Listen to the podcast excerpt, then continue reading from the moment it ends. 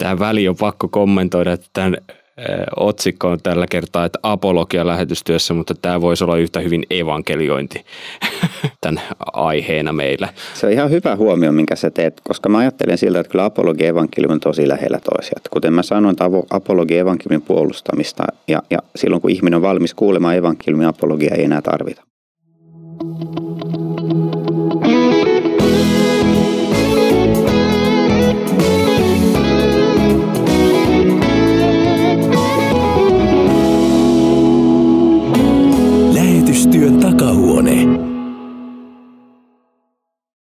Tällä kertaa tässä lähetystyön takahuoneessa on teemana meillä apologia lähetystyössä ja tuttuun tapaan minä olen tässä suurena kysymysmerkkinä ja täällä on sitten paikan päällä ja etänä ihmisiä, jotka ovat keskustelemassa, vastaamassa ja kommentoimassa näihin teemoihin.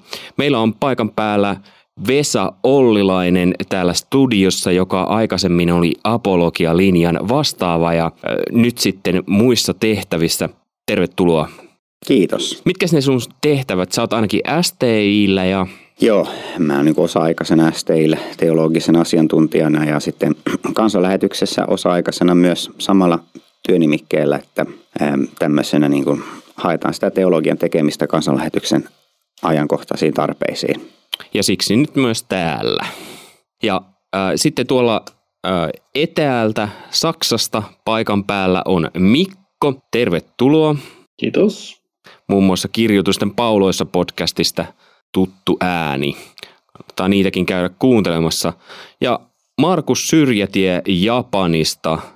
Tervetuloa. Moro moro. Kiitos, kiitos. Markus, mikä teillä on tällä hetkellä tilanne, että onko teillä kielikoulu vielä kesken vai joko te siitä pääsette kohta eteenpäin? Ja meillä on kielikoulu kesken, mutta loppusuoralla. Eli tämmöinen puoli vuotta vielä, niin sitten se alkaa olla suurin piirtein paketissa. Mikä on Markus sun suhde apologiaan? Missä vaiheessa sulla on tullut se ensimmäisen kerran tutuksi? No se on varmaan tullut jo ihan, ihan tyyli rippikouluopetuksesta. Opetuksessa mun isä oli siis ihan, ihan kiinnostunut ja innostunut apologiasta. Ja moni semmoinen juttu, mitä minä, minä silloin kuulin, että minkä takia kristinuskossa on myös jotain järkeä, niin se vetos minuun. Ja olen sitten semmoisella tietynlaisella harrastaneisuudella sitä, sitä niin kuin mielenkiinnolla seurannut, vaikka en välttämättä ole semmoinen suurin asiantuntija tällä alalla, mutta semmoista mielenkiintoaihetta kohtaan löytyy ja olen itse löytänyt paljon vastauksia vuosien varrelta, jotka ovat auttaneet auttanut minua uskon elämässä ja olen myös saanut jakaa niitä, niitä muille.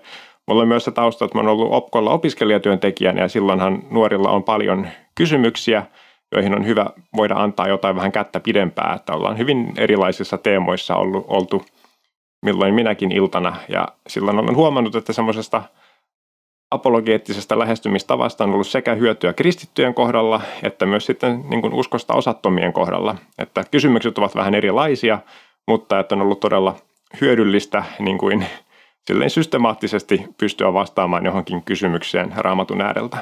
No tuosta mitä Markus äsken sanoi, niin on ehkä vedettävissä osittain myös sitä, että mitä apologia on, mutta miten Mikko sä vastaisit, että mitä apologia on? Pistit aika pahan. Siis siihen varmaan on joku hyvä ja helppo yksinkertainen määritelmä, mutta minä en ole vielä toistaiseksi löytänyt sellaista, joka olisi jotenkin riittävä. Siinä on jollain tavalla kysymys siitä, että me puolustetaan ja sanoitetaan uskoamme erilaisia, joko erilaisia väitteitä vastaan tai jopa ennen kuin niitä väitteitä edes tulee ja annetaan perusteita sille, mitä me uskomme ja opetamme. Vesa varmaan osaisi antaa jonkun huomattavasti fiksumman ja hienomman tota, määritelmän, mutta jotenkin tämmöisillä niin kuin lähtökohdilla minä olen sitä katsellut. Niin, Vesa Kotimaa-lehdessä 19.12.2016 oot kommentoinut, että apologia on laimin lyöty osa kirkkomme työtä. Mitä mies, joka on kommentoinut näin, niin sanoo, että mitä apologia sitten on? Niin, no, rakkaalla lapsella on monta nimeä ja varmaan tässäkin on on sellainen tilanne, että on useita eri käsityksiä siitä ja siitähän on sitten keskustelu apologeettojen keskuudessa, että, mikä olisi semmoinen osuva, mikä kattaa riittävästi. Mä en oikein usko, että semmoista löytyy. Mutta tähän yhteyteen mun mielestä semmoinen yksinkertainen tämmöinen ainakin väliaikainen määritelmä voisi olla, että apologia yksinkertaisesti kristillisen evankeliumin puolustamista. Eli sitä, että pyritään niin kuin raivaamaan esteitä evankeliumin kuulemisen tieltä kohtaamaan sitä epäuskon maailmaa, joka sitten on ihmisen sydämessä tai tässä meidän ulkopuolisessa maailmassa. Eli ei oteta kantaa siihen, että miten sitä tehdään ja, ja missä sitä tehdään ja, ja kuka sitä tekee ja, ja tota, millä metodilla sitä tekee, vaan tämä perusasia, että, että nyt ollaan evankeliumin puolesta liikkeellä ja, ja miten olisi mahdollista se, että se tulisi selkeästi ja kirkkaasti ihmisten luokse tai se säilyisi sellaisena. Ja, ja, ja silloin niin kuin kaikki sellaiset asiat, mitkä suoraan tai ehkä jopa epäsuoraan sitten pyrkii evankeliumin kyseenalaistamaan ja sitten niiden asioiden kanssa sitten ollaan tekemisissä. Ja se silloin koskettaa sitten niin kuin ihan myös koko ihmisen koko olemusta, että joillakin nämä epäuskon kysymykset on älyllisiä, toisille on enemmän kokemuksellisia, toisella ja sitten on äh, saattaa riittyä tähän ajatukseen, että kristinusko ei käytännössä toimi ja silloin meidän täytyy niin kuin lähestyä siitä käsin sitten. Mutta aina sitä, että missä se evankeliumi sitten jotenkin tulee peitetyksi tai, tai menetetyksi, niin miten me voidaan sitten edistää sitä asiaa, että evankeliumi tulee selkeästi esille ja saadaan kuulla, ihmiset saa kuulla sen sellaisena kuin se oikeasti on. Niin, niin siihen yhteyteen sitten apologia tulee niin kuin raivaamaan näitä esteitä, älyllisiä, kokemuksellisia, mielikuvituksen tasolla olevia, mitä nyt onkaan. Eli se mielikuva, sano vaan. Tuohon Vesan, Vesan juttuun voisi vähän lisätä jotakin. Siis Vesa puhuu siitä, että jollain tavalla kieltää evankeliumin tai, tai jollakin tavalla sitä vastaan toimii, mutta kyllä se menee myös niin, että ja myös lähetyskentällä nähdään sen, että asioita, jotka esittävät itsensä evankeliumina, vaikka ne eivät sitä ole, ja me joudutaan sitten myös tähän vastaamaan ja puolustamaan sitä, mikä on oikea evankeliumi, ja vastaamaan sen väärän evankeliumin tuomiin haasteisiin ja kysymyksiin. Tuo oli mun mielestä ihan älyttömän hyvä, kun te noin laajensitte sitä, koska sen mielikuva ihmisillä on monesti, että tämä on tällaista järkeilyä, kun puhutaan Joo, apologiasta. Niin, niinhän se on. Ja se on aika, aika vahva käsitys ollut pidemmän päälle, mutta jos miettii noin niin kuin, katsoo vaikkapa viimeisen 20 vuoden aikana, niin kyllä se selkeästi on muuttumassa se käsitys no niin kuin kansainvälisesti, että jatkuvasti tulee apologia käsitteleviä kirjoja, jotka lähestyy sitä muuten kuin, niin kuin rationaalisesti, että haetaan sitä järkiperäistä oikeutusta sille, että onko se järkevää tai muuta vastaavaa. Ja, ja tota, enemmänkin pohditaan sitä, että miten me voidaan puhua siitä ihmiselle, joka kieltää koko totuuden olemassaolon tai sellaisen, jolle tiede ei ole ylin auktoriteetti. Silloin niin se asetelma on, on erilainen, mutta kuitenkin ollaan sen evankeliumin asian puolesta liikkeellä. Ja se nimenomaan liittyy tähän epäuskon maailman todellisuuteen, sitten se mitä Mikko sanoi, niin sehän on tosi relevantti asia, että on vääriä evankeliumia. Se on ehkä kuitenkin enemmän täällä kirkon sisällä sitten tai kristittyjen piirissä sisällä se keskustelu siitä, että mitä se evankeliumi on. Ja se on toki osa sitä keskustelua, että jos miettii sitä, että puolustetaan kristillistä uskoa, niin jos mä en tunne uskoa, niin miten mä voisin puolustaa sitä? Tai jos me käytetään tätä määritelmää, että se on kristillisen evankeliumin puolustamista, niin jos ei tiedä mitä evankeliumi on, niin vaikea sitä puolustaa. Tai jos on väärä käsitys evankeliumista, niin sitten puolustetaan väärää asiaa. Ei men kansi siihen haskata energiaa. Ei se ole vain yksi kristittyjen välinen asia, Siis meillä on yksi semmoinen pikku juttu kuin islam, joka on, esittää itsensä uutena ja oikeana evankeliumina. Että, ja nimenomaan on vahva antiapologia, voisi sanoa näin. Siis se on apologeettinen uskonto suhteessa kristinuskoon. Se pyrkii kumoamaan kaikki kristillisen uskon keskeiset väitteet. Että kyllä se laajenee niin kuin siitä, että se, ei se ole ainoastaan niin kuin kristittyjen sisäinen asia miettiä sitä, että mikä on, vaan se laajenee kyllä hyvinkin vahvoihin tämmöisiin uskonnollisiin kehyksiin.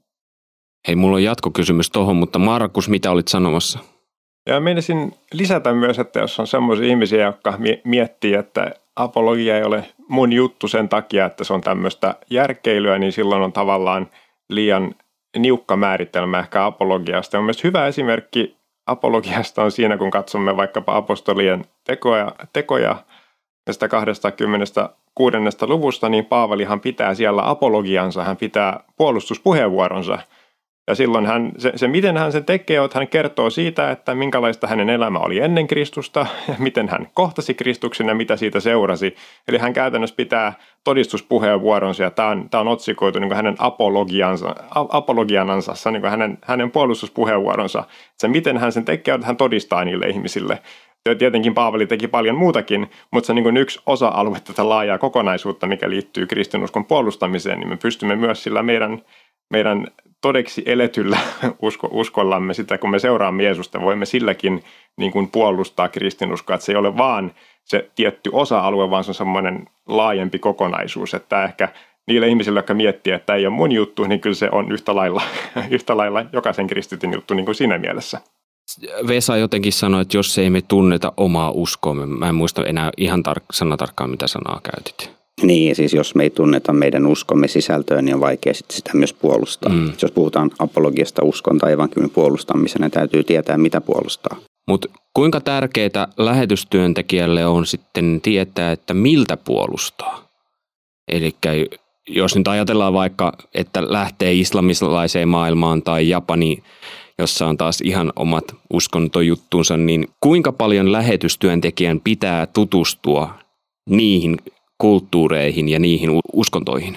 Ei se tietenkään hyödytöntä ole, mutta palaisin tuohon, mihin Vesa viittasi, eli kristillisen uskon tuntemus on, on hirvittävän tärkeää ja siinä pitäisi kilvotella itse kunkin lähetin enemmän ja enemmän, että me yhä paremmin tunnettaisiin kristillinen uskomme ja myöskin sen historia, erityisesti silloin kun ollaan ää, islamin kanssa tekemisissä, niin meidän tarvii tuntea myös kristillisen uskon historian tiettyjä seikkoja, varhaisia kirkolliskokousten päätöksiä ja kaanonin syntyä ja muita tällaisia asioita, jotka on ihan, ihan oleellisia.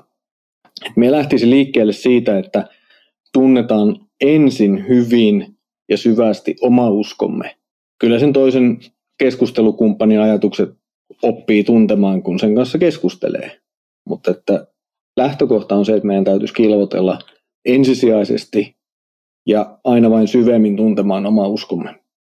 Se on ihan, ihan totta, mitä se Mikko sanot, että oman uskon tunteminen on se ehdoton ykkösasia. Kyllä mä kuitenkin myös suhtaudun positiivisesti ja näen aika tärkeänä sen, niin kuin sen toimintaympäristön tuntemisen, että se, se nimittäin mitä paremmin tunnetaan se, niin sitä paremmin me osataan varmaan sitten myös sanottaa ja ennakoida, mitä sieltä tulee, miten ihmiset kuulee ja ymmärtää sen, mitä me sanotaan, minkä ajan tyyppisiä tai sen toimintaympäristön tyyppisiä protesteja. Me osataan niin kuin sen kanssa sitten jotenkin paremmin keskustella sen uskon kanssa, mitä me, sitä me omistetaan. Ja sitten varmaan vielä kolmantena näkisin tämmöisen paitsi niin kuin uskonsa tuntemisen, toimintaympäristön tuntemisen, niin sitten jotenkin myös aina, aina se konkreettinen ihminen on kuitenkin aina myös ainutlaatuinen. Että hänellä on ihan omat kysymyksensä ja, ja kukaan ei ole niin kuin täysin klooni siitä taustalla olevan toimintaympäristöstä ja niistä arvoista, vaan, vaan hänellä on oma elämäntilanne, omat kysymyksensä, epäilyksensä, kokemuksensa, historiansa ja, ja, ja niin kuin jotenkin sen ihmisen sillä tavalla tuntemaan oppiminen niin on semmoinen arvokas asia, jonka kautta sitten löytyy sitä kosketuspintaa sille tai pystyy sitten niin kuin kohtaamaan sitä kysymystä tai epäilystä, mitä sieltä saattaa tulla sitten evankeliumin suhteen. Markus, ootko sä pystynyt jotenkin valmistautumaan siihen Japaniin menemiseen tämän asian puitteissa?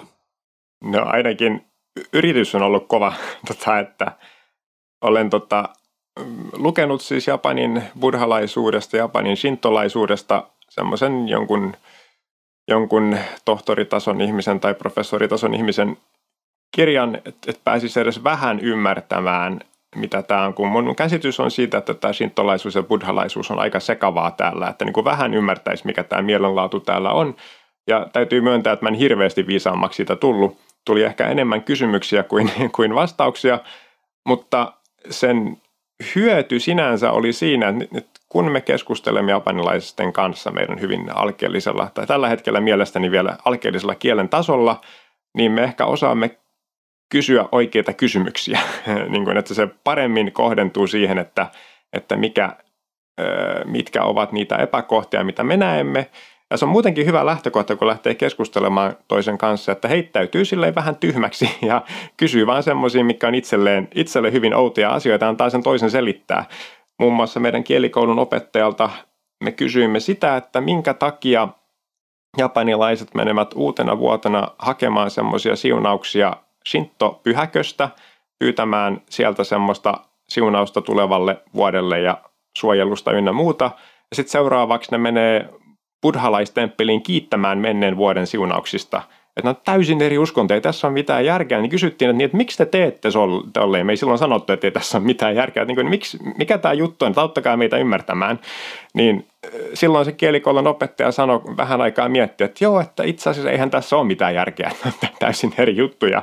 Niin se oli hienoa, kun hän itse oivalsi sen, että hetkonen, että me vaan teemme niin, mutta ei siinä niin mitään semmoista ei se kauhean silleen mielekästä tavallaan ole niin kuin järjellisesti ajateltuna.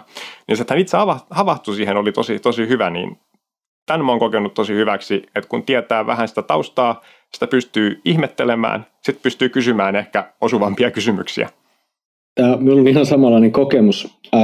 Me istuttiin parvekkeella meidän naapurin kanssa ja, ja tota, se oli aika, jolloin islamilainen tai muslimin paastokuukausi oli just loppunut ja sattui semmoiseen aikaan, että meillä Suomessa ei aurinko laskenut ollenkaan. Ja sitten me vaan tuumasin näille meidän musliminaapureille, että meillä oli muuten Suomessa tämmöinen hetki, että aurinko ei laskenut ollenkaan.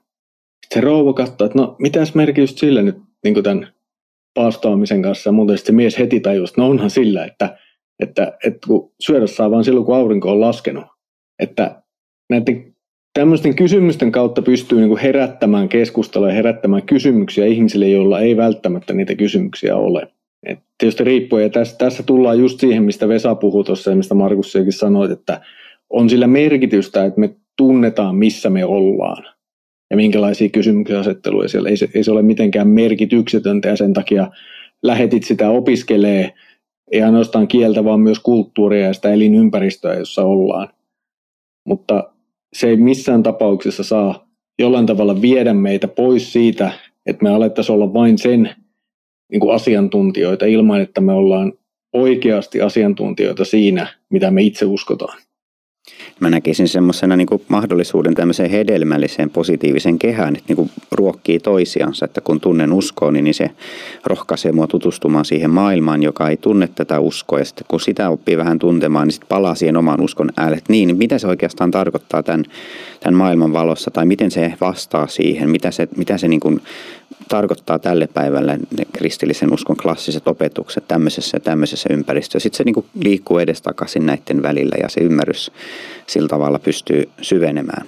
Eli kasvattaa myös itse niin, ja siis sanoisin vielä tältä, että se on hauska kuulla, mitä Mikko ja, ja, ja, Markus tuossa kertoo, kun, kun mä, välillä tuntuu siltä, että Suomessa niin kun me ei kauheasti opiskella tai pohdita sitä, että minkälaisessa toimintaympäristössä me ollaan, mutta kun lähetystyössä ollaan ja mennään toiseen viitekehykseen, se on aivan selvää. Tietysti pitää perehtyä siihen, mitä se islam on tai mitä se hindolaisuus tai sintolaisuus on ja mikä on jonkun etuasian maan historia, mikä vaikuttaa nykyhetkeen, mikä on Japanin historia, mikä vaikuttaa nykyhetkeen, mutta me ei niin tässä oman kulttuurin sisällä oikein osata tämän tyyppistä lähestymistapaa, vaikka eletään hyvin vahvasti tämmöisessä yhä enemmän jälkikristillisessä ajassa, missä ihmiset tuntee yhä enemmän ja arvostaa sitä yhä, tai siis tuntee yhä vähemmän, arvostaa yhä vähemmän, merkitsee yhä vähemmän. Me niin kuin eletään tämmöisessä tietynlaisessa lähetyskenttätilanteessa tässä Suomessa. Sama asennetta tarvittaisiin myös täällä.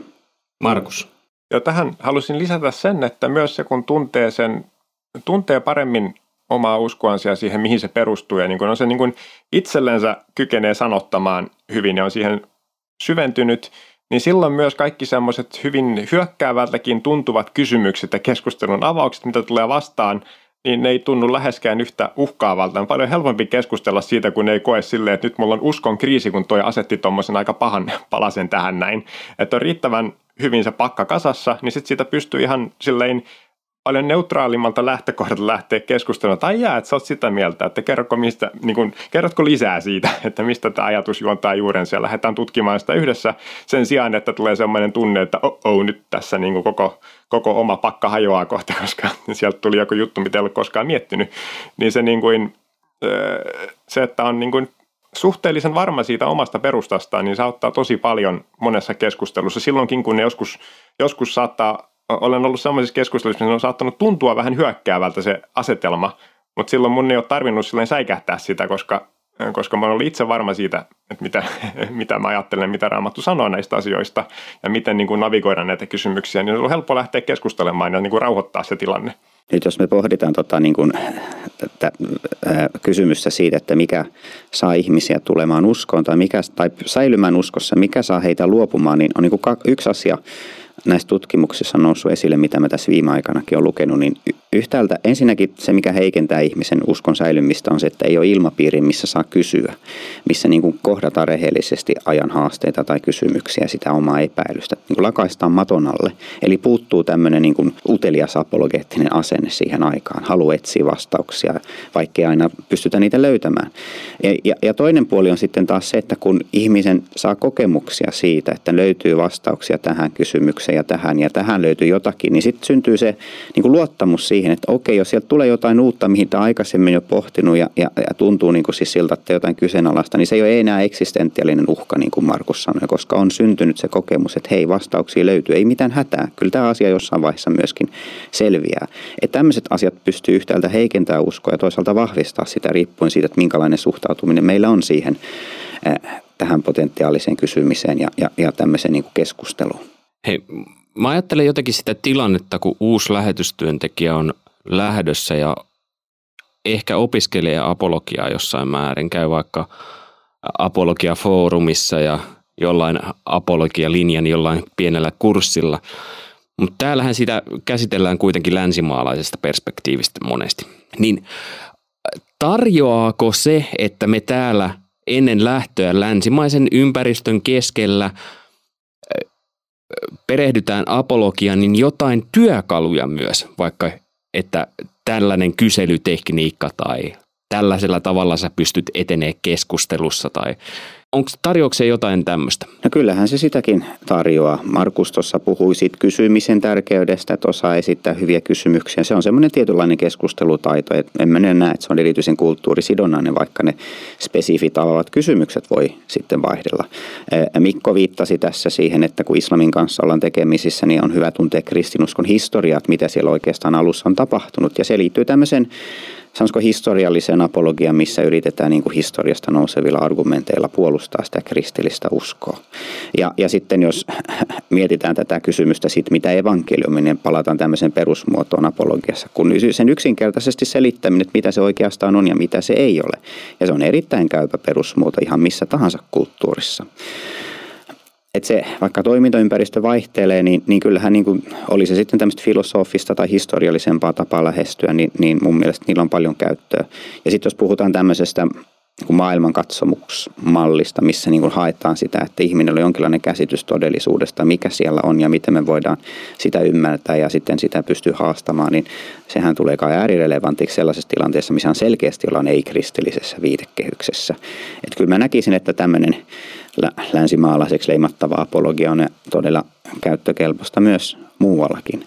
Siis niin kuin tämmöisestä, mitä tulee asenteisiin, tämmöisiin perusmalleihin. Onko olemassa jotain kyselytekniikoita? No tota, No esimerkiksi sellaiset, tiedän, että, että jos käydään keskustelua, niin voi kysyä kahta peruskysymystä ihmisiltä yleensä, että mitä sillä asialla tarkoitetaan, mistä keskustellaan, että jos se sanoo jotain tai väittää jotain kristillisestä omasta, antaa hänen kertoa, niin kuin Markus sanoi, että ollaan, ollaan saa olla reilusti tyhmä, ei tiedä mitään. Ja sitten toinen saa kertoa. Se on hyvin yksinkertainen keskustelutekniikan osa. Toinen on sitten kysyä perusteluja, että miksi ajattelet niin kuin ajattelet. Miksi pidät kristinuskoa vääräksi, miksi raamattu on korruptoitunut tai jotain tämmöistä vastaavaa. Hän saa kertoa sen, perustella sen, hän esitti väitteen. Sekin on hyvin yksinkertainen keskustelutekniikka. Onhan siellä yhtä, yhtä ja toista olemassa ja jos miettii hyvän keskustelun taitoja, niin siitähän löytyy paljon muutakin kuin ei-kristillistä kirjallisuutta. Että sieltä voi oppia kaikenlaista. Et hyvät keskustelutaidothan tulee apuun ihan missä tahansa, myös vaikkapa ihan omassa parisuhteessa. Et jos ei osata kommunikoida hyvin, niin se on aina loistava maaperälle hyvin pahoille riidoille. Sitten kun osataan hyvin kommunikoida, niin se edesauttaa huomattavasti. Oletteko te omien niiden kulttuurien keskellä huomannut sitä, että Vesa sanoi tuossa hyvän sanan kommunikointi, niin kuinka paljon eroja on ollut kommunikointitavoissa kuin mihin olette aikaisemmin tottunut? Ja mitä ne erot on ollut mahdollisesti? Markus voi aloittaa. Japanissa on ainakin se merkittävänä erona, että ei välttämättä sanota asioita kovinkaan suoraan, että niin kuin, jos, jos niin kuin mielletään, että ruotsalaiset käyttää kiertoilmaisua, on siis Ruotsissa kasvanut, niin tämä on minulle hyvin tuttua, että asioita sanoitetaan sille, että annetaan ymmärtää jotain. Vähän sen kiertoilmaisun kautta, niin se, se niin kuin Japanissa menee potenssiin kymmenen, että niin tulee todella pitkän mutkan kautta, että mitä se toinen haluaa, haluaa sanoa, varsinkin jos jotain syvällisempää, niin se tekee joistakin asioista keskustelemisen vähän, vähän vaikeammaksi, varsinkin jos siihen voi liittyä jollain tavalla tämmöinen kunnian tai maineen loukkaaminen. Sen sijaan mä en ole vielä tällä meidän tasolla törmännyt ongelmaan, kun puhutaan yleisesti uskonnoista, koska niitä ei mielletä niin henkilökohtaisesti, vaikka ne käytännöt kuitenkin Japanissa tehdään, mutta on ainakaan meidän opettajat eivät ole ottaneet nokkinsa siitä, kun mä oon kysynyt heiltä kaikenlaista tota liittyen, että miksi he tekee mitä tekee tai miksi japanilaiset ylipäätään tekee mitä tekee, että se pysyy yleisellä tasolla, niin silloin he vastaa ihan, ihan mielellään. Mutta yhden opettajan kohdalla niin nämä kysymykset on herättänyt myös ihan selvää mielenkiintoa sitten taas kristinuskoa kohtaan, koska me selvästi, me taas selvästi uskomme johonkin, vaikka meistä kauhean hyvin vielä japaniksi osasta sanottaa, mutta, mutta se tavallaan se meidän, meidän tapa kommunikoida ja olla, olla läsnä, niin on, on sitten tulkitsen, että se on se, mikä on tässä tehnyt, tehnyt ehkä vaikutuksen tähän kyseiseen opettajaan. Hän on kohdannut myös kristittyjä, kristittyjä aikaisemminkin oppitunneillaan ja siinä jotain on, mikä, mikä selvästi vetoaa hänen, hänellä on semmoinen etsikkoaika päällä, että hän pohtii näitä kysymyksiä ja se johti siihen, että kun me kutsuttiin hänet, hänet öö, joulukonserttiin, niin, niin kun me oltiin tästä asiasta mainittu muutama kerta ja sitten kun hän sanoi, että joo, että hän yrittää päästä sinne. Ja sitten kun hän sanoi, että itse asiassa hän voisi tulla ja ei kun ihan oikeasti hän voisi tulla. Ja sitten kun hän sanoi, että hän järjestää kalenterinsa silleen, että hän pääsee sinne, niin sitten sillä neljännellä kerralla voi olla aika varma, että nyt se tarkoittaa sitä, että se on vain kohteliasta, vaan se, ihan, se on ihan oikeasti tulossa, niin pystyttiin varautumaan siihen, että hän tulee, kun se eka kerta voi olla vain sitä, että joo joo, että tämä on kohteliasta tähän vastata tällä tavalla, mutta se kun asia toistuu moneen kertaan, niin sitten tietää, että, että näin on. Mutta oli tämmöinen, tämä ehkä kuvastaa enemmän sitä kommunikaation semmoista haastetta tälleen kokonaisuudessaan kulttuurissa, mutta myös ehkä jotain siitä, että miten, miten sillä kuitenkin on, on vaikutusta, kun hyvän tahtoisesti niin kuin kommunikoi ihmisten kanssa, niin sillä saa vastakaikua. Mikko. Joo, ei ihan helppo kysymys siinä mielessä, että aika laaja, laaja maailma. Tietysti lähetti joutuu alkuun sanotaan semmoisen ensimmäisen kymmenen vuotta taistelemaan kielitaidon kanssa. Ja, ja sitten kun alkaa päästä siihen kiinni, niin sitten kotimaa monesti jo kutsuu. Mutta tota, pääsee sitä vähän aikaisemmin jo toki liikkeelle.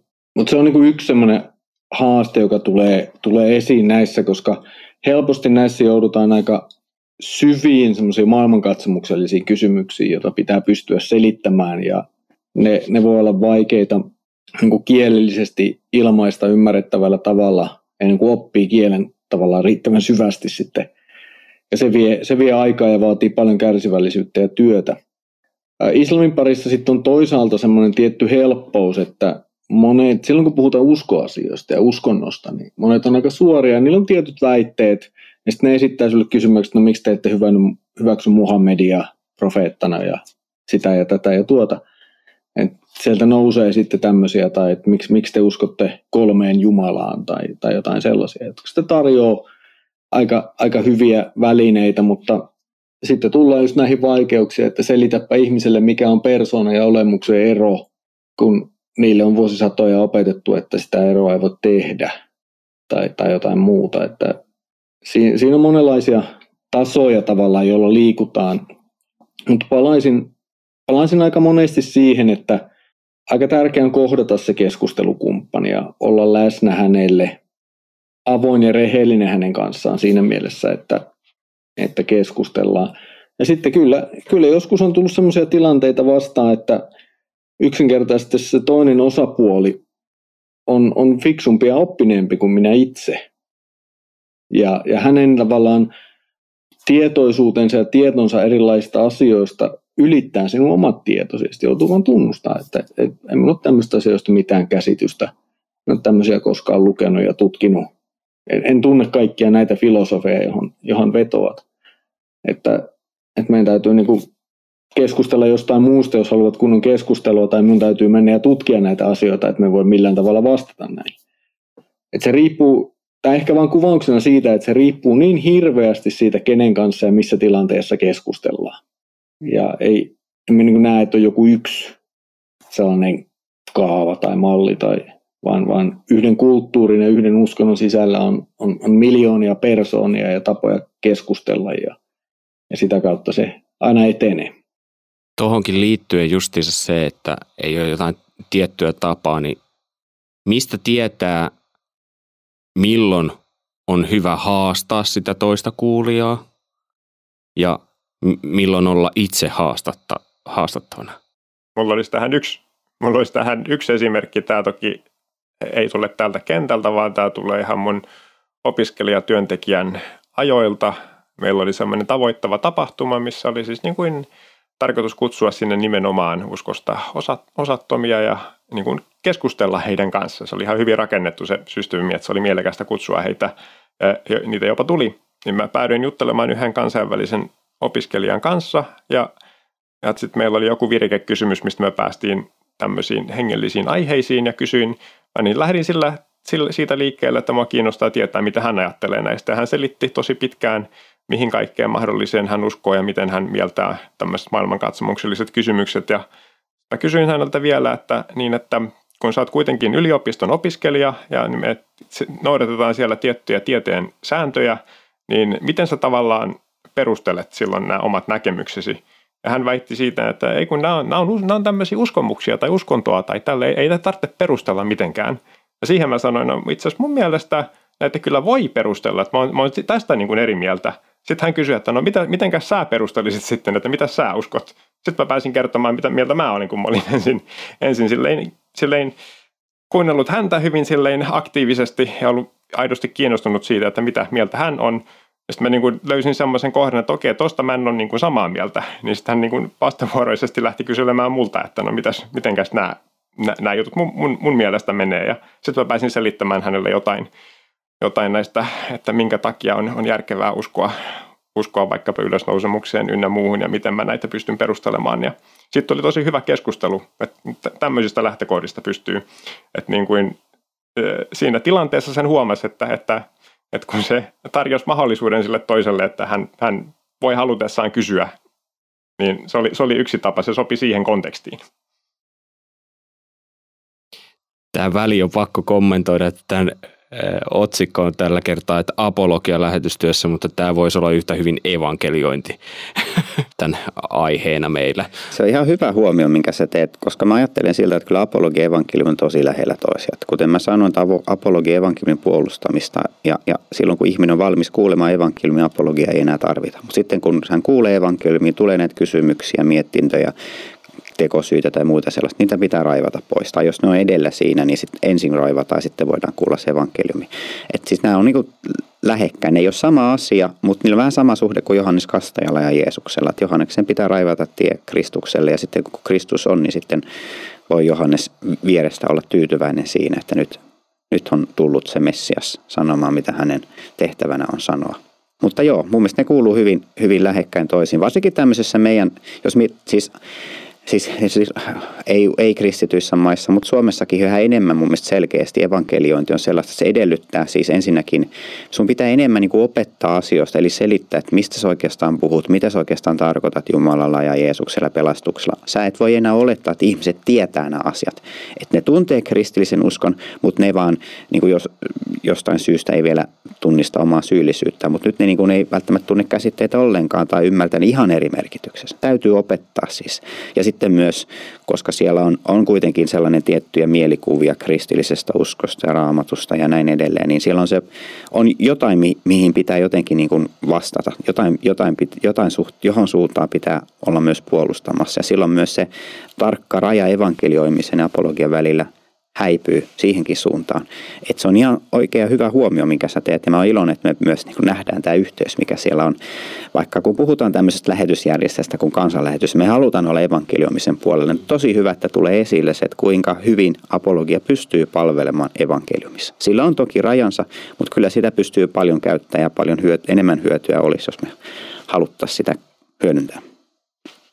Mikko ja Vesa, mitä te ajattelette siitä, että milloin pitää, milloin, miten sen erottaa, että milloin voi haastaa toista niissä asioissa ja milloin, milloin olisi hyvä olla itse haastettavana ja sitä kautta e, menee evankeliumi eteenpäin? Vaikea, vaikea kysymys. Mä luulen, että se on hyvin tilannekohtaista, tilannesidonnaista ja sitten myös henkilösidonnaista. Että se niin kuin toimii eri tavalla eri ihmisten kohdalla ei sitä oikein pysty etukäteen sanomaan. Et jotenkin jos pystyisi jotenkin aistimaan, että mikä se niin toisen kyky tai mahdollisuus on, niin se varmaan pystyisi kertomaan jonkin verran. Mulle kävi reilu vuosi sitten, että yksi ateisti otti yhteyttä ja halusi kertoa mulle, että miksi hän on luopunut kristillisestä uskosta. Ja nimenomaan siinä tarkoituksessa, että mä sitten haastaisin hänen perustelujaan. Ja sitten vastaavasti sitten, että miksi sitten se olisi toisella tavalla. Että niin kuin tämä suuntaan ja toisen haastaminen oli aivan oleellinen asia. Sitten ei häntä kiinnostanut että mä vaan istun ja kuuntelen, mitä hän ajattelee. Mun piti sanoa siihen jotain. Ja tota, se niin kuin, silloinhan se tietysti ohjasi sitä keskustelua. No sitten on tämmöistä tapausta ollut, että jonkun tämmöisen naapurin tai puolitutun omainen on, on yhtäkkiä kuollut ja sitten sä tapaat, tapaat sen omaisen ja se sitten niin kuin siinä itkun sekaisesti sanoo, että nyt se istuu siellä pilven päällä niin kuin, tai jotain tämän tyyppistä, niin en mä nyt ensimmäiseksi rupea selittämään, että itse asiassa että se tilanne on ihan toisenlainen. Silloin pitää niin kuin osata aistia se, missä, missä mennään. Et me kuitenkin on, yritetään niin kuin voittaa ihminen eikä se itse argumentti. Et sen takia ei tarvitse niin kuin aina olla sanomassa se, se totuus tai viimeinen totuus. Toi on erittäin hyvä pointti. Eli se ei ole mikään kilpailuasetelma. Ei, ei. Ei, ei. Nimenomaan, että se on, me ollaan se ihmisen takia liikkeellä. Ja sen takia pitäisi pyrkiä välttää sen, tai siis jotenkin, että tokihan voidaan olla kiivastikin eri mieltä, mutta jotenkin, niin kuin, että siitä tulee semmoinen eksistentiaali että uhka, että pitää toinen saada nujerrettua ja sitten ikään kuin ollaan voitettu, niin musta se ei oikein oikein toimi. Toki voidaan reilusti olla asiamme puolella ja, ja sanoa, mikä toisen ajattelussa on väärää, jos siinä on semmoista tilaa ja kysyntää sille, mutta sitten kuitenkin se ihminen on aina, aina tärkeämpi. Tuossa jotenkin paistaa sun kommentissa se, että lähimmäisen rakkaus on kuitenkin äh, niin kuin siinä tilanteessa se tärkeämpi kuin aina oikeassa oleminen. Niin siis mehän ei olla niin tämmöisessä saarnatilanteessa, missä puhutaan siitä, että mikä se puhdas oppivaiko. Et silloin mä en voi niin katsella kuulijan kohdalla sillä tavalla, että no jos hän ei tästä tykkää, niin en mä sitten sano tätä, että, että oikeasti että on vain yksi pelastustie. Vaan silloin mun täytyy sanoa, mitä se sana opettaa ja sitten saattaa tulla konflikti. Mutta sitten keskustelutilanteet tämän tyyppiset on vähän erilaisia sitten, varsinkin kun ollaan kirkollisen viitekehyksen ulkopuolella.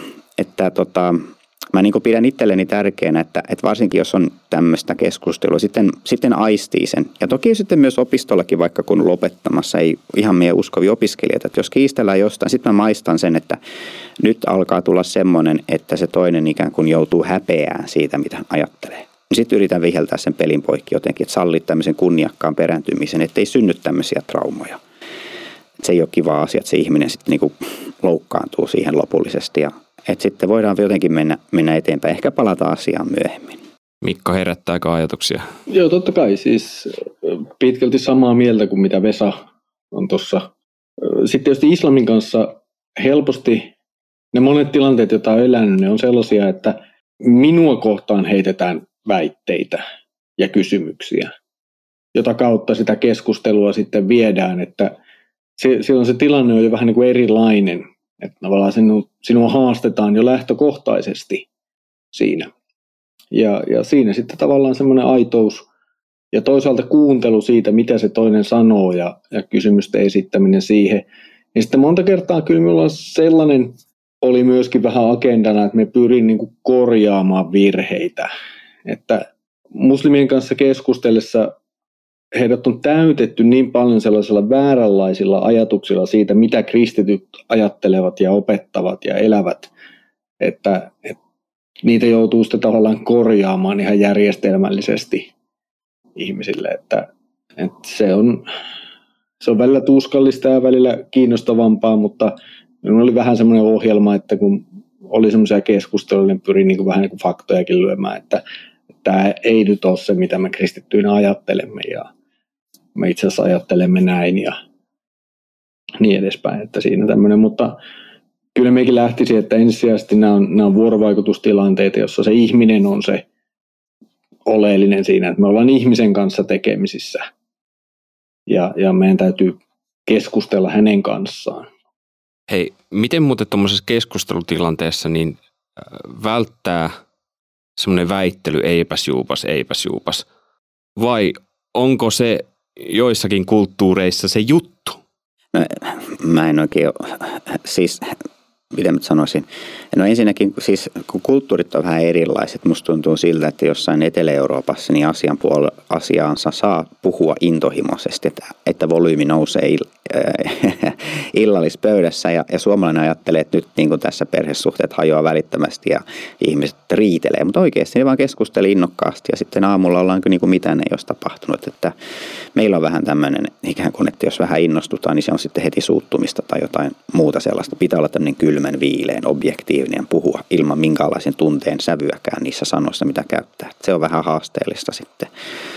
Ähm, mutta tota, niin, kyllä mun mielestä tota, jos joissakin tilanteissa voi niin kuin selkeästi olla jonkun asian puolesta ja toinen sitten voi olla sitä vastaan. Sitten se siinä mielessä ikään kuin jää juupas eipäs tilanteeksi. Että e, siinä mielessä, että ikään kuin päästä lopulliseen ratkaisuun. Eikä mun mielestä ole sitä tarvetta, kun se riippuu niin paljon kontekstista. Ajatellaan semmoista tilannetta, että, että, että mitä Suomessakin on, että, että joku kristitty menee yliopistoon keskustelemaan tämmöisen julkisen tilanteeseen, onkin veritasformi, uskon asiasta, niin hän menee sellaiseen kontekstiin, missä oletettavasti tässä sekulaarissa ympäristössä ihmiset ajattelevat, että kristillinen usko on, on tyhmien ihmisten vaihtoehto. Että eihän sitä tarvitse vakavasti harkita.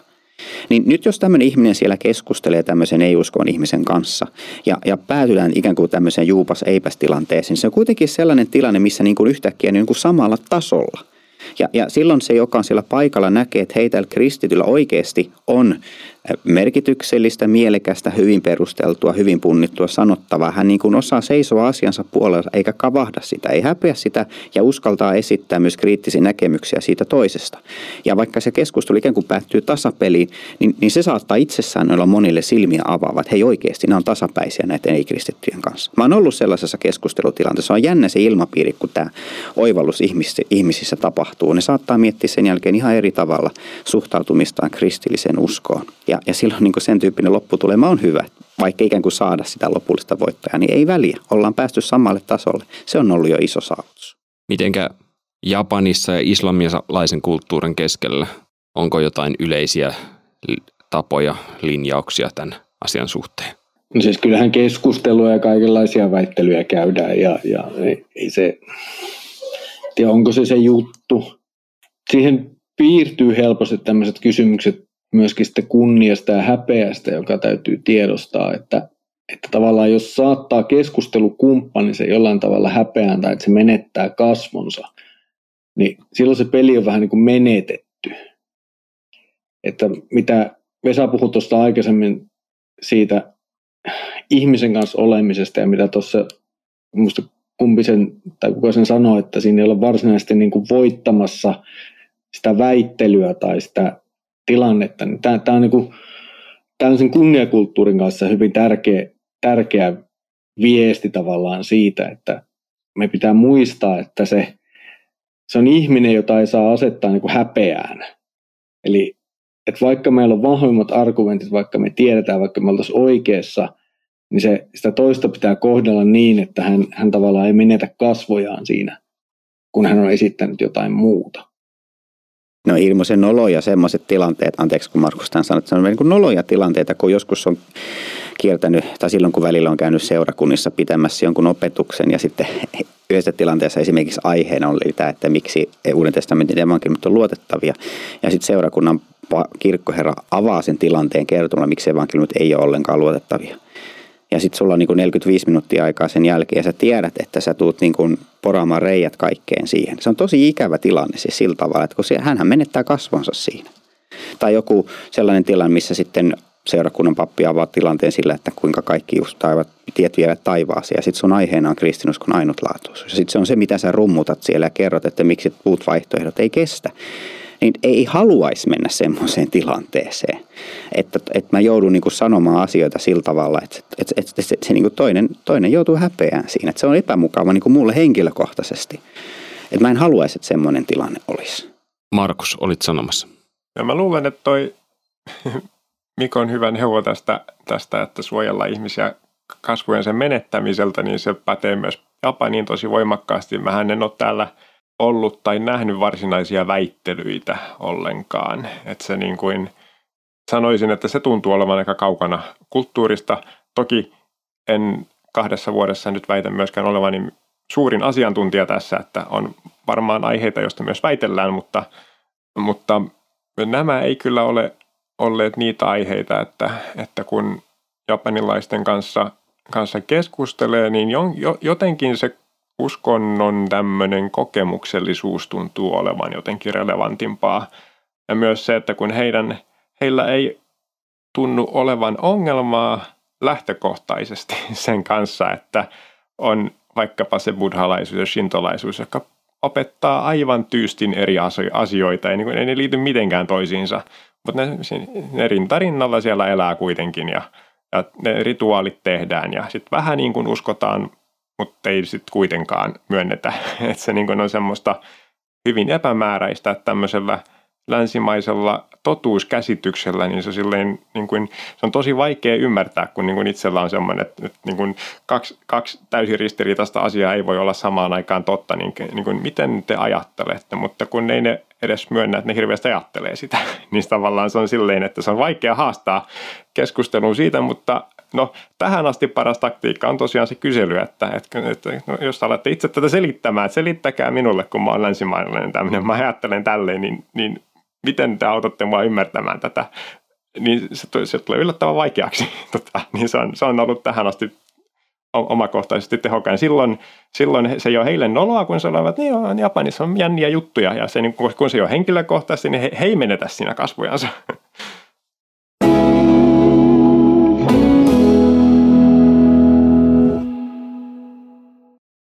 osittain ehkä tähänkin liittyen, niin ensimmäisen Pietarin kirjeessähän on tällainen, että olkaa aina valmiina vastaamaan jokaiselle, joka teiltä kysyy sen toivon perustasta, joka teissä on kuitenkin sävyisyydellä ja pelolla.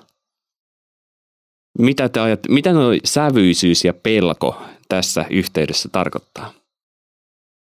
Niin siis siinä puhutaan myös oman tunnon säilyttämisenä, säilyttämi, siis oman tunnon säilyttämisestä puhtaana. Ja, ja tota, mikä mun ymmärtääkseni niin kun nostaa esille tämän, että kun me ei tehdä tiliä Jumala, siis me tehdään tiliä näistä sellaisista tilanteista myös Jumalalle. Ei vain siitä, että miten me kohdellaan kristittyä, vaan myös siitä, miten kohdataan ei-kristittyä. Se niin kuin pitäisi jotenkin olla horisontissa, että kun mä katson jälkeenpäin, jos mä oon käynyt jonkun keskustelun tämmöisen ihmisen kanssa, niin tai tämän ateistimiehen kanssa kun oli, niin sitten jälkeenpäin pitää pysähtyä miettimään, että, että, että niin kuin, mitä tämä Jumalan pyhyyden valossa tarkoittaa, että mitä siellä tapahtuu, että missä kohtaa mun täytyy tehdä korjausliikettä ja tunnustaa, että tämä ei mennyt niin kuin piti tai et, et, vaikka jossain jää vaillinaiseksi tai ei, ei tiedä, niin se on kuitenkin eri asia. Se on mun mielestä aika tärkeää siihen. Toki paikkansa on myös sitten semmoiselle tietynlaiselle polemisuudelle, että Paavalikin tykittää kyllä välillä aika kovaa siellä kirjeessään. Ja, ja jos miettii tämmöistä, jos olisi tämmöinen julkinen yliopistodebatti, niin jos toisella on ihan luokattomia argumentteja, niin sun velvollisuus on sanoa sitten, että ne on ihan luokattomia argumentteja. Että miksi käyttää sellaiset, että parempi hyvä, tyyppi, hyvä ihminen. Saataisiin niin laadukkaampi keskustelu aikaiseksi. Mutta että jotenkin niin kuin tämmöinen, niin, että säilyy se, se, se omatunto, että, että, jos niin kuin tavallaan menee ihmisten nöyryttämiseksi, niin se on vähän huono tilanne, että se ei tee kyllä hyvää kenellekään, ei varsinkaan sille omalle sydämelle. Ja me veikkaa, että siinä missä Pietarin raja sävyisyyden kohdalla menee, missä se menee meillä, niin menee kyllä ihan eri kohdassa, että se intensiteetti keskustella on, on aika paljon korkeammalla noissa kulttuureissa kuin mihin me Suomessa ollaan totuttu, siis tunnetasolla. Se menee, jos katsotaan keskustelua ja tämmöisiä, YouTube on täynnä erilaisia klippejä siitä, miten niin kuin islamin kanssa käydään keskustelu, osa parempaa, osa huonompaa. Ja siellä on tämmöisiä, esimerkiksi Lontoon Speakers Cornerissa, niin kyllähän se aikamoista huutamista on puoli ja toisi, jotta sinne ylipäätään kuullaan mitään. Ja, ja en tiedä, onko se ihan onnistuneinta tapaa aina, mutta osa sitä tekee ja siellä kohdataan paljon ja voidaan sitten vastata näihin väitteisiin ja pyrkiä selittämään. Mutta sitten pitää huomata, että myös yleensä se vastapuoli tietää, mistä puhutaan, että se, se, on, se täytyy vähän niin valmistautua sitten. Ja me luulen, että osa tota, niin Pietarin kirjeen sitä viitettä on myöskin se, että ollaan niin valmiina ja se palaa tavallaan siihen aiheeseen, mistä aloitettiin, että, että on hyvä vähän niin tietää, mitä me uskotaan olla niin valmis siihen puolustamaan sitä sillä tavalla, että ei sitä voi puolustaa, jos ei tiedä mitä puolustaa. Hei, kun meillä ensimmäisessä puhutaan ap- apologiasta, niin jonkun verran se pyörii sekularisoitumisen piirissä, eikö? Ja niissä teemoissa. No kyllä se meidän keskuudessa ennen kaikkea sitä on. Tokihan apologiaa varmaan kaikkina aikoina tarvitaan eri, kaikissa kulttuureissa, mutta sitten se vähän vaihtelee, että missä tilanteissa sitä tarvitaan ja kuinka vahvasti sitä tarvitaan. Sitten jos elettiin 1800-luvulla Suomen tämmöisessä yhtenäiskulttuurissa, kaikkien kuuluu kirkkoon, niin se on jotenkin hyvin erilainen se asetelma. Että sitten se on vaikea löytää semmoista selkeää sektoria, missä sitä vahvasti tarttisi, vaikka kirkon sisällä epäuskon kysymyksethän aina on läsnä, kun epäuskon sydän ihmisestä löytyy lähtökohtaisesti ja on siellä kuolemaan asti. Mutta tänä päivänä sitten se jotenkin paljon enemmän nousee esille, että kun kristillisen uskon lähtökohdat ja kristillisen uskon arvot, niin ne ei ole se perusrakenteessa tässä yhteiskunnassa, vaan enemmän ne pidetään niin kuin itsestään selveä tai luonnollisena, että usko on yksityisasia, että sitä ei saa ottaa liian vakavasti, että Jumalaa ei ole tai sikäli kun hän on, niin hän on meidän kesytettävissä, meidän palvelija, että kaikki ihmiset tai ainakin kaikki kiltit ihmiset pääsee taivaaseen.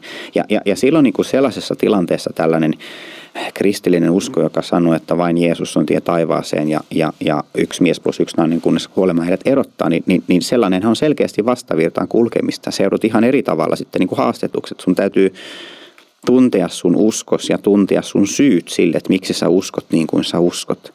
Mikä on toisaalta semmoinen mahdollisuus, että tämä meidän aikamme mahdollistaa jotenkin niin kuin uskon juurien työntämisen paljon syvemmälle maahan kuin mitä ehkä aikaisemmin on ollut, kun helposti pystyy menemään niin kuin enemmistön mukaan. Ei tarvitse miettiä niitä asioita yhtään sen enemmän.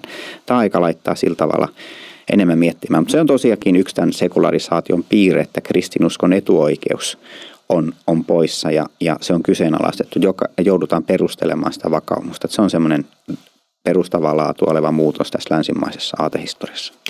Koska mä nostin sen kysymyksen sen takia, että ää, lähetti, tuore lähetti voi ajatella, että nyt kun hän menee johonkin kulttuuriin, että siellä ei ole sekularisoitumista. Mutta kommentti Stefan Gustafssonilta, ei nyt ole ihan sanasta sanaa, mutta hän sanoi, että sekularisoitumista tapahtuu maailmanlaajuisesti. On sitä ihan selvästi, ainakin siellä missä me on ollut ja se jopa jakaa sitä maata hyvin, hyvin jyrkästi tavallaan se, että ne, jotka tavallaan sekularisoituu, siirtää islamia pikkusen kehällisemmäksi sekä yhteiskunnassa että omassa elämässään, ja sitten ne, jotka taas selkeämmin halu, haluaa islamilaistaa koko yhteiskuntaa ja sitä kautta myös omaa elämäänsä, perheensä elämää ja niin edespäin, niin se muodottaa sinne aikamoiset jännitteet myöskin, että kyllä se ihan totta siinä mielessä on, että, että siellä missä on ollut, niin ihmiset saattaa sanoa, että he on ateisteja, mutta se ei tarkoita sitä, etteivätkö he uskoisi, että on Jumala, vaan he tarkoittaa sillä sitä monesti, että he eivät usko siihen, mikä on islamin käsitys Jumalasta. Ja yhtä lailla täällä, täällä Japanissa voi tästä sekularisaatiosta sanoa, että siis niin kuin valtaosahan japanilaisista ymmärtääkseni mieltävät itsensä jollain tasolla uskonnottomiksi, siis niin kuin semmoisella, että jos heiltä kysyy, että mihin sä uskot, niin, tota, niin ei, ei ne välttämättä myönnä uskovansa mihinkään, mutta sitten taas rituaalin myötä, se, että ne tietyt asiat tehdään, sen myötä niin kuin tulee uskonto sisään, että se on osa tätä perinnettä ja traditiota, sitä mitä kuuluu tehdä, vaikka eletään, se on niin kuin hyvin semmoista käytännöllistä se usko, että käydään tekemässä sitten temppelikäynti silloin tällöin ja hautiaisiin liittyy tietyt rituaalit, se oli siinä homma paketissa, sitten sitä ei tarvitse häiritä mun elämää enempää sen, niin kuin tämän, tämän homman. Se on niin kuin asioita, mitkä pitää perheen kasassa, se on asioita, mitä tehdään niin kuin suvun vuoksi ja niin edelleen, mikä, säilytetään tietynlainen harmonia. Välillä niihin uskotaan vähän niin kuin, välillä vähän vakavammin. Mä semmoisiakin japanlaisia kyllä tavannut, jotka niin tuntuvat hyvin vakavissaan uskovan näihin, mutta ne tuntuvat kuitenkin olevan, olevan vähemmistö. Että siis sitä, sitä semmoista voimakasta maallistumista kyllä Japaninkin yhteiskunnassa on nähtävissä. Mä sanoisin ehkä tähän vielä aiheeseen liittyen ne semmoiset polttavat kysymykset, mitä japanilaisilla vaikuttaa olevan, ovat ehkä eri kysymyksiä lähtökohtaisesti kuin länsimaissa tuntuu olevan, kun kun mietitään niin kuin tässä totuusnäkökulmasta, Japanissa se on ehkä käytännöllisempi, että no sitten kun joku kuolee, niin kun ei ole oikeasti mitään mielekkäitä vastauksia. Niin kuin, sintolaisuus ei sano asiasta yhtään mitään, se on niin kuin, ei, ole, se ei ota kantaa, buddhalaisuus on hyvin synkkä, tai Japanin versio siitä, siitä että siinä ei ole mitään toivoa, niin sitten niin se laittaa miettimään, että olisiko jotain, olisiko jotain muuta, niin tavallaan se on niin kuin yleensä yksi niistä suurista kysymyksistä, mikä tulee sitä vastaan, mikä sitten antaa missä siis niin kuin meillä kristittyinä on aivan uskomattoman hieno sanoma annettavana, kun me voidaan kertoa, että Jeesus on ylösnousemus ja elämä, niin se on, se on niin kuin hyvin kovaa valuuttaa semmoisessa tilanteessa, mutta sekin tehdään sitten sillä kunnioituksella ja sävyisyydellä, mikä semmoiseen tilanteeseen kuuluu, ei niin kuin, tota, raamatulla päähän hakkaamalla tai tälleen, mutta että se on, se on asia, mikä, mikä niin kuin, missä on vastakaikua, koska se on myös kysymys, johon on hyvin mielekkäitä vastauksia jos saa tuosta sekularisaatiosta lyhyesti kommentoida, niin se on yksi tämmöinen asia ilmiöstä, jonka kohdalle mä ainakin laitan myös ison kysymysmerkin siinä merkityksessä, että siis jos pelkästään mietitään meidän kristillisen uskon näkökulmasta ja luterilaisen uskon näkökulmasta, niin meidän katekismus opettaa meille, että ihminen on läpensä uskonnollinen ja jokainen ihminen uskoo. Sen opettaa meille nämä kaksi ensimmäistä käskyä. Eli jokaisella ihmisellä on joku Jumala, mihin hän turvaa, ja jokainen ihminen palvoo tätä Jumalaa. Ja, ja silloin me ei voida sanoa, että, että Suomi on niin uskonnoton siinä merkityksessä, vaan sieltä löytyy uskonnollisuutta, mutta se on vain eri muotoista kuin vaikkapa 50 vuotta. Se ei kanavoidu mun mielestä niin kuin tämmöisten, sanoisiko vanhojen uskontojen äh, muotojen ja temppelien kautta, mutta jos vaikkapa miettii sitä, että minkälaisella kiihkolla ihmiset suhtautuu politiikkaan tai, tai, tai miten niin kuin tuomiopäivän profeetat julistaa maailmanloppuun, jos me ei ilmastonmuutosta saada pysäytettyä, niin siinä on niin vahvat uskonnolliset elementit, että mun mielestä se ei ole enää pelkkää niin kuin analogia, että siinä on samanlaisuutta, vaan, vaan kyllä, se niin kuin, kyllä siinä on semmoinen todellinen uskonnollinen kiihko ja, ja, ja maku mukana. Ja sitten jos ajattelee sitä niin kuin vimmaa ja jotenkin järjettömyyttä, millä ei kristillisiä arvoja ajetaan, niin kyllähän siinä niin kuin näkyy myös semmoinen, että, että ei olla tekemisissä, vaan, vaan niin kuin argumenttien kanssa, vaan siinä on henkivaltojen todellisuus myös selkeästi läsnä, että, että tota, ei, ei sillä tavalla me ei olla niin maallistuneita kuin me kuvitellaan, me vaan ei välttämättä nähdä meidän omaa uskonnollisuutta ja kiihkoa kuin sillä tavalla, kun se, se ilmenee. Että jos sä haet niin tämmöisiä lahkoja, niin sun ei tarvitse kääntyä uskontojen puoleen. Etsi niitä poliittisista ja aate, tämmöisistä maallistuneista aateviitekehyksistä, niin sieltä kyllä niitä löytyy pilvin No hei, mistä kannattaisi sitten, jos ajatellaan tuoretta lähetystyöntekijää tai, tai voi olla kokenutkin, niin mitä apologia teemaisia kirjoja tai vaikka YouTube-kanavaa tai jotain suosittelette?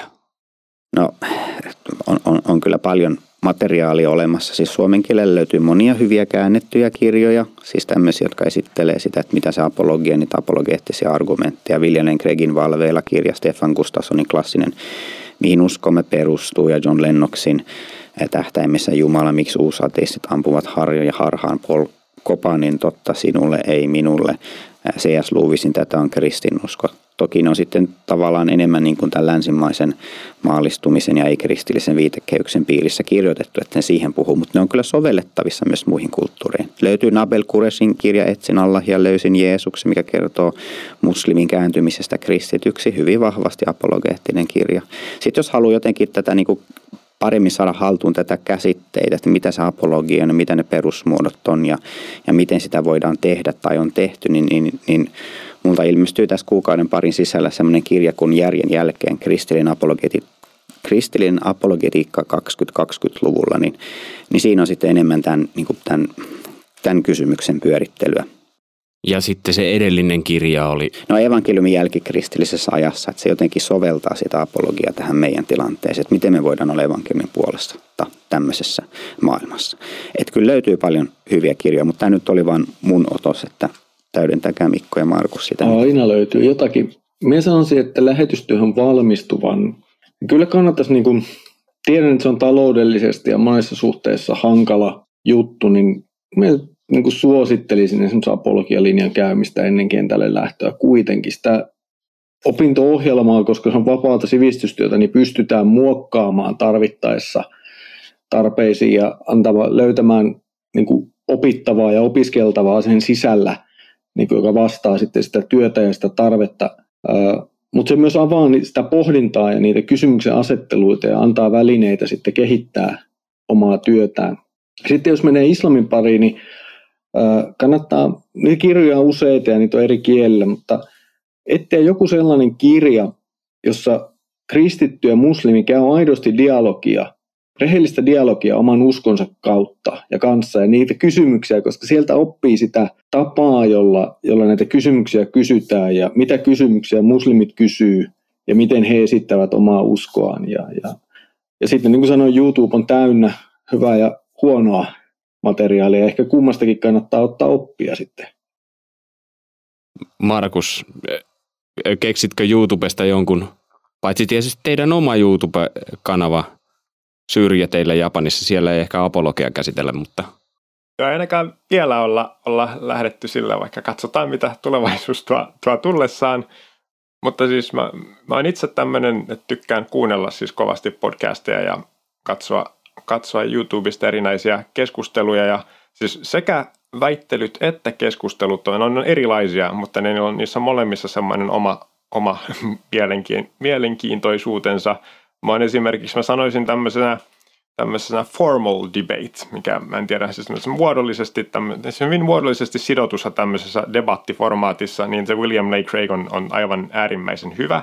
Hän osaa sen todella hyvä, hy, hyvin, kun taas sitten taas John Lennox mun mielestä voittaa, voittaa aina keskustelun, kun se hymyilee niin lempeästi. Ja tota, se on tosi skarppi, se ei anna yhtään niin kuin periksi siinä argumentissa, mutta se sanoo kaiken niin silleen hymyissä suin ja kohteliaasti. Se on vaan mielekästä katsoa sitä miestä, niin se on semmoinen, mä suosittelen katsomaan jonkun hänen väittelyistä, jos haluaa oppia, miten keskustelleena väitellään niin kuin silleen sävyisästi. Mun mielestä hän on siitä erityisen loistava esimerkki. Ja ja siitä mä oon tykännyt. Timothy Keller on yksi semmoinen, minkä ehkä kannattaa mainita, että on hänen, hänen tota, näistä apologeettisista jutuista tykännyt kovasti. Että hän lähestyy myös näitä isojen kaupunkien haasteita tästä näkökulmasta ja hänellä on niistä, häneltä on ammentanut myös paljon. Hei, kiitos paljon näistä ja mun täytyy kyllä lisätä siihen vielä, että toi oma kokemus on ollut, että Apologia Forum on erittäin hyvä paikka. Aina monipuolisia Tämän voin myös allekirjoittaa. sisältöjä niiden teemojen sisällä. Juu, ehdottomasti sinne huhtikuussa. Ja loppu vielä rohkaisun sanana, että tämä juttu, missä oli tämä sun kommentti, muistatko mu- muuten mikä, mikä juttu se oli? Siinä oli myös piispa Jari Jolkkoselta, että Jolkkosen mielestä jokaisen sukupolven tehtävään kuuluu tehdä kristinusko ymmärrettäväksi houkuttelevaksi ja eläväksi nykyajan ihmiselle. Eikö apologiassa on myös tästä kyse? Joo, siinä on tarkoitus jotenkin pestä pois se tuttuuden verho, kun ihmiset luulee tietämänsä, mitä se on täällä Suomessa, niin nähdä se kirkkaasti ja selkeästi. Että se on toista, mitä luullaan, se on paljon kiehtovampaa ja ihmeellisempää kuin mitä on inhimillisellä järjellä kuviteltu. Hei, Kiitos oikein paljon Vesa Ollilainen. Vesan kirja tulee kohta puoliin. Ja kiitos äh, Saksan Mikko. Ja äh, Mikko on sitten siellä, löytyy Kirjoitusten pauloissa podcastista hänen opetuksia ja tulossa taas on myöhemmin uutta sisältöä. Ja Markus Syrjätietä voi seurata, kun lähtee tuonne kansalaitus.fi-sivulle ja sieltä tilaa Syrjäteiden kirjeen. Mutta ensi kerralla jatketaan taas. Ja ensi kerralla, ensi kerran teema on sellainen, monesti ehkä voi kokea, että nämä teemat on vähän tämmöisiä ongelmalähtöisiä, niin ensi kerralla on, että ilo irti lähetystyöstä. Nähdään ensi kerralla. Minä olen Mika Järvinen ja toivotan sinulle oikein hyvää ja siunattua päivähetkoa. Moi moi!